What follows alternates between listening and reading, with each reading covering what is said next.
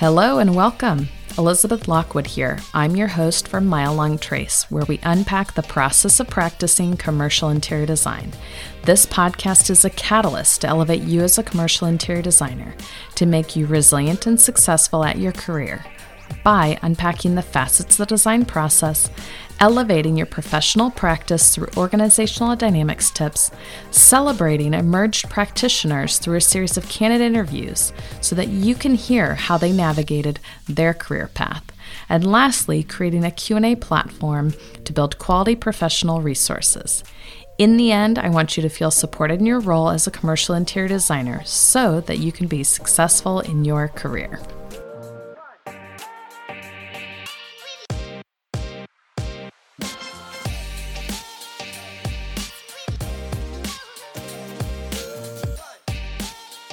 As passionate designers, we want to elevate the commercial interior design industry by providing credible resources to support emerging practitioners. In order to keep this content accessible, Mile Long Trace is seeking industry partners and sponsors to grow this platform.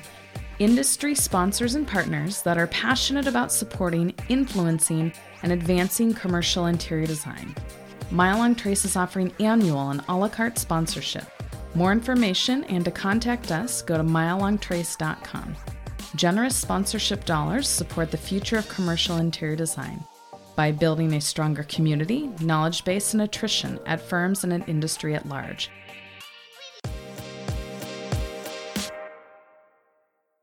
All right, welcome back to Mile Long Trace. This is episode 24, starting anew. In this episode, we'll look at the transition of starting a new design position discuss how you know it's time to transition. We'll look at interview tips and how to approach your new position physically and emotionally. So, I left my zone and started a new gig.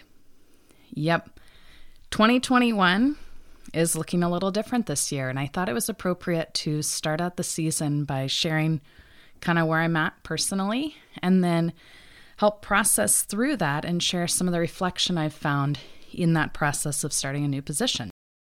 I left my zone, I started a new gig. I have to say, leaving the comfort of a job position is hard. It's really hard to say goodbye to a project that you've fallen in love with, the design team that you enjoy collaborating with, the process that you've had down, and the routine. In reflection, you realize how in the zone you get on projects. After about a year, you usually hit your stride and learn how to complement the design team. So, through starting a new position, it is, was, it's exciting. I've been practicing long enough to know that I have a steep mountain to climb to get back into the workflow zone. And that was honestly what scared me the most. I had one coworker ask me, "Are you nervous to, you know, start the new position?" I said, "I'm not nervous, but I know I'm not going to be operating at my optimal at the beginning." So, what is that workflow zone? Some of you might be thinking. It's when you've worked enough with your design team, you know how to dance with them, you've established trust, you know how to complement each other, you know what each other's triggers are, you know their design style, how they think, you know how they show up to deadlines, how they approach clients in the design process. Right? So, starting a new position, it's a lot to take on and to uncover all those facets at the beginning. But let's back up for a second and look at when you reach your tipping point and decide it's time to make a job change. This is the thing that's very hard to speak to because it's so personal. Each into their own right, we all have a different trigger and something deep inside us that says, it's time. I've found it's easy to endure a position for so many reasons. You could think it'll get better. You don't have confidence in thinking others will see your worth. Just the mere thought of the interview process is paralyzing. The thought of looking for a position takes too much time you can't seem to carve out. It's easy to stay in your comfort zone. Your coworkers are pretty darn cool. The project type is career building. It pays well, and maybe you have job security. There's so many different reasons. So, what do you do? At some point, you reach a tipping point. I've always told myself if I'm learning in my position, then it's worth it. and that if that time comes when I'm not being challenged, it's time to move on. Well, here's the naive thinking behind that statement. Our design field has so many complex facets that it's rare that we're never being challenged, right? At some point, you say the unknown of a new job position outweighs the comfort of a seasoned position. Well, in my case, it was the distant dreams. I'm talking retirement dreams of being able to have nature at my fingertips, compounded with the pandemic, and career opportunity I could not pass up. The decision hit me like a freight train, and for those that know me, know when I make up my mind about something, I make it happen. But honestly, in this case, it feels like the stars aligned, and then there was a tarot card reading that confirmed it. The Page of the Pentacles represents a situation, it's an opportunity that's being offered to you. You are only at the beginning of finding your way through this new world, so be humble and diligent. If you apply yourself, you will impress others, and this opportunity will lead to many others. What is being offered to you is nothing short of a full potential of this suit of pentacles. Sure, there is failure in the suit and in our lives, but there is also tons of abundance and potential to go far and become a respected master of your craft, whatever that may be. The second card I pulled said this In the Six of Swords, you have recently endured something, that the trip itself may be a source of sadness. You are making a painful choice, still, it is the best choice available at this time, and your eyes should be on the long term, even though the immediate repercussions of your decision are difficult you know that it is ultimately bringing you better situation. And that's pulled from the modern tarot. So those two cards were laid out to me and really, really stuck with me. I was awestruck after reading those two cards and the relationship of them. FYI, this is my first time doing a tarot card reading. So, woo woo or not, the text spoke to me. Personal backstory to this in order to accept this new position, I would be selling my house. It was a labor of love that we spent two years physically building ourselves.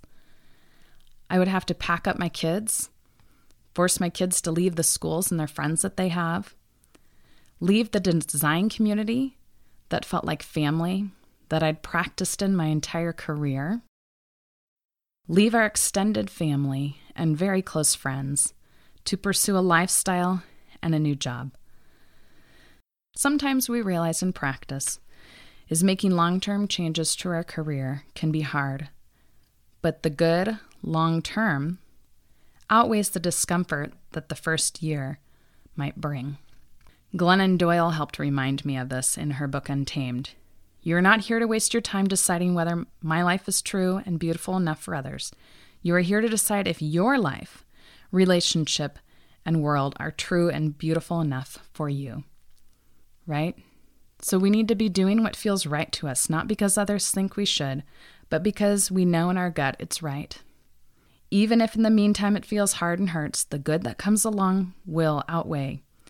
So grab hold of your life, your career, and make it something that you'll never regret. Something you'll feel proud of when you look back on your life. And with that thinking, it guided me to applying to a new position and two months later, moving to a new town, a new state, a new, a new everything, and starting anew. The stars aligned. Honestly, I believe the interview process is hard. I love meeting people. I loathe interviewing. In interviews, one has to quickly judge on a small window of who you are, and one thing you say could be a trigger that could sell or unsell yourself. I happen to be an honest person. In the case of an interview, it does not serve me. I tell it how it is.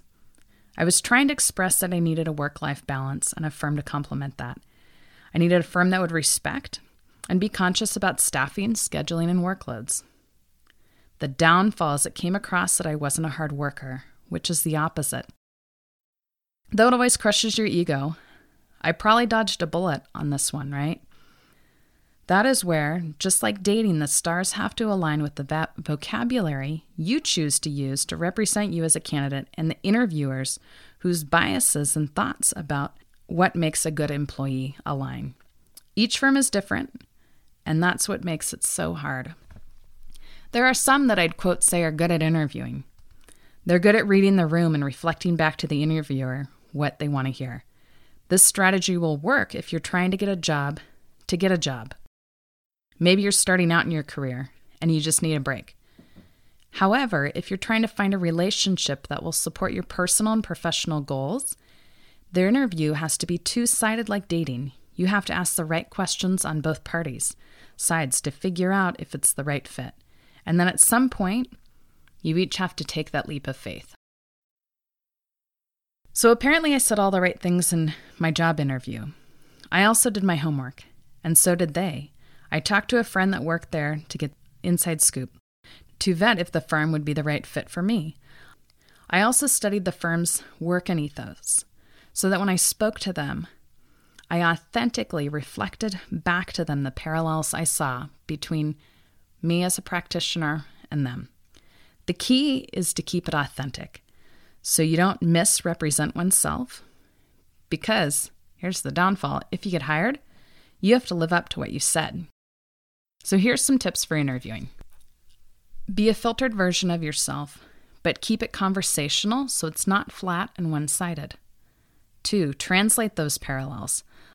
Look for relationships in what they are saying and who you are, and paraphrase that back to them.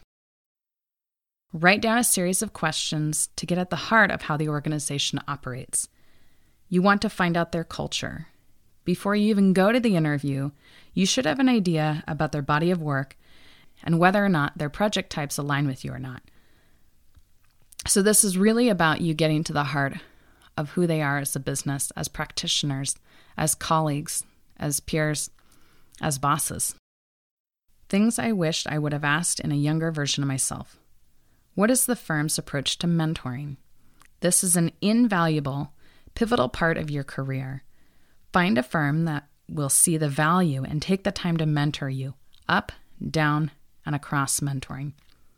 Number four, outline for them how you see yourself fitting into the firm. What can you offer? I had one interview where halfway through the interview it occurred to the interviewer that I was at the more senior level in the position outlined.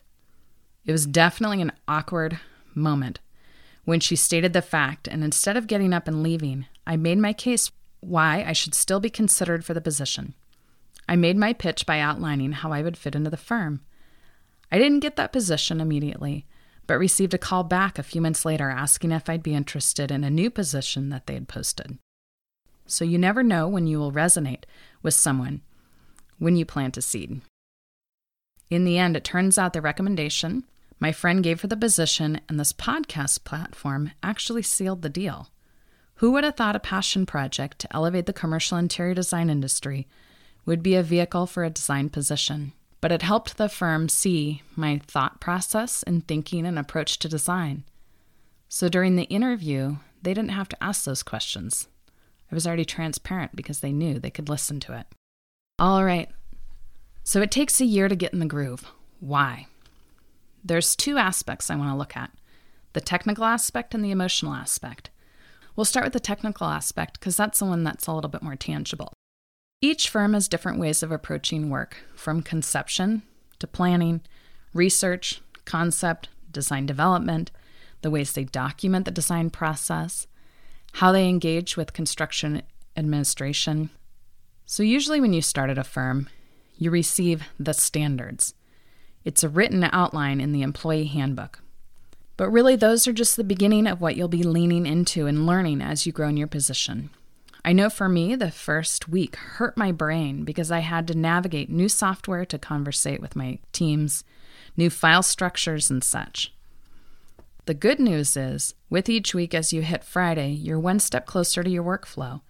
One aspect I found challenging was knowing I was not performing at my optimum design level because I was battling all the day to day where to find things.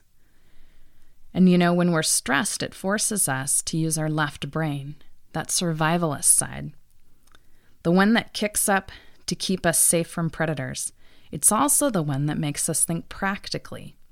It's the one that sees the safest, most direct route to safety. It's also the one that inhibits the daydream and creative side. I found this to be true as I sat down at my desk each morning, fired up my computer, logged into all the systems, and then tried to employ those creative juices. The good news is each day you show up, it gets closer and closer and easier and easier, and that left side will soften and make room for creativity. So, the emotional side. This is honestly probably 90% of our work. Each firm has a different work culture, and you have to learn how to navigate that. Who you can be upfront or direct with, what things are unspoken or need to be danced around. Honestly, I think this is the most challenging part of starting a new position. There is so much to learn and be mindful of. One element I've noticed is my own mental models stemming from past firms that I bring with me into new positions. I've had to cross check those assumptions about how my boss and colleagues want to operate and unearth what is authentic to the current firm. This has been a dance, and I've been honest and inquired, and what felt like a lot in order to be respectful and considerate of the new culture. One element I was deeply aware of is gaining peer trust, and that only comes with time. Some of it is also a simple demonstration that you can do an egress plan that can win them over. For others, it's continuously collaborating with them and reminding them that though you might be making deviating suggestions, because that's the design process, right? Your end goals are in alignment with theirs. Sometimes it's inviting a colleague for lunch or to go grab a coffee or a walk to get to know them personally a little bit better. The biggest thing is to be friendly, extend opportunities to get to know each other, and slowly work on building relationships. Over time, through demonstration, this rapport will build. You just have to be patient. For more on navigating office culture, make sure to check out episode three of Mile Long Trace. So I'll leave you with this five tips on how to approach your new job position. Keep your ears and eyes open. Be willing to lean into conversations and learn the dynamics of the firm. Be a sponge and absorb, absorb, absorb. Be friendly. Make friends with anyone and everyone you can. Avoid the gab sessions, but seriously get to know each individual and understand who they are and how they approach design. As you do this, you're learning who you can lean on for help during different aspects of the design process, who you can go to to charrette with, who you can ask a technical question of, who you can go to to ask advice on the firm culture and how to approach a situation. Tip three ask questions. Without being annoying, see how you can inquire about the intricacies of the firm how the firm approaches projects, how they interact with clients, how they collaborate among the office, the pace they set for deadlines, how they approach deliverables at different phases, how they approach proposals, interviews, staffing, what level of formality do they like to come with for deliverables. And then, four, walk the tightrope. Curb the, well, at my last firm we did it this way, but when invited, offer insight and parallels and look for opportunities to help infuse into the firm. Lastly, step up your game and prove your worth. Join committees, dive into projects, even if it means a few extra hours. Look for openings, look for opportunities, look for ways that you can bring something forward without being asked. And then produce quality, thoughtful work. So, with that, I'm going to wrap up episode 24. I hope that this helped you think about your career and decisions that you make that might be hard along the way for maybe making a job change and transition. It um, honestly has been life changing for me, um, especially during a pandemic, to be doing something refreshing and new. And but with that, it comes with a lot of change and stress and heartache and it's not an easy process, and so I hope that this episode helped you think about your current positions or if you're in the mood for change and how to approach it.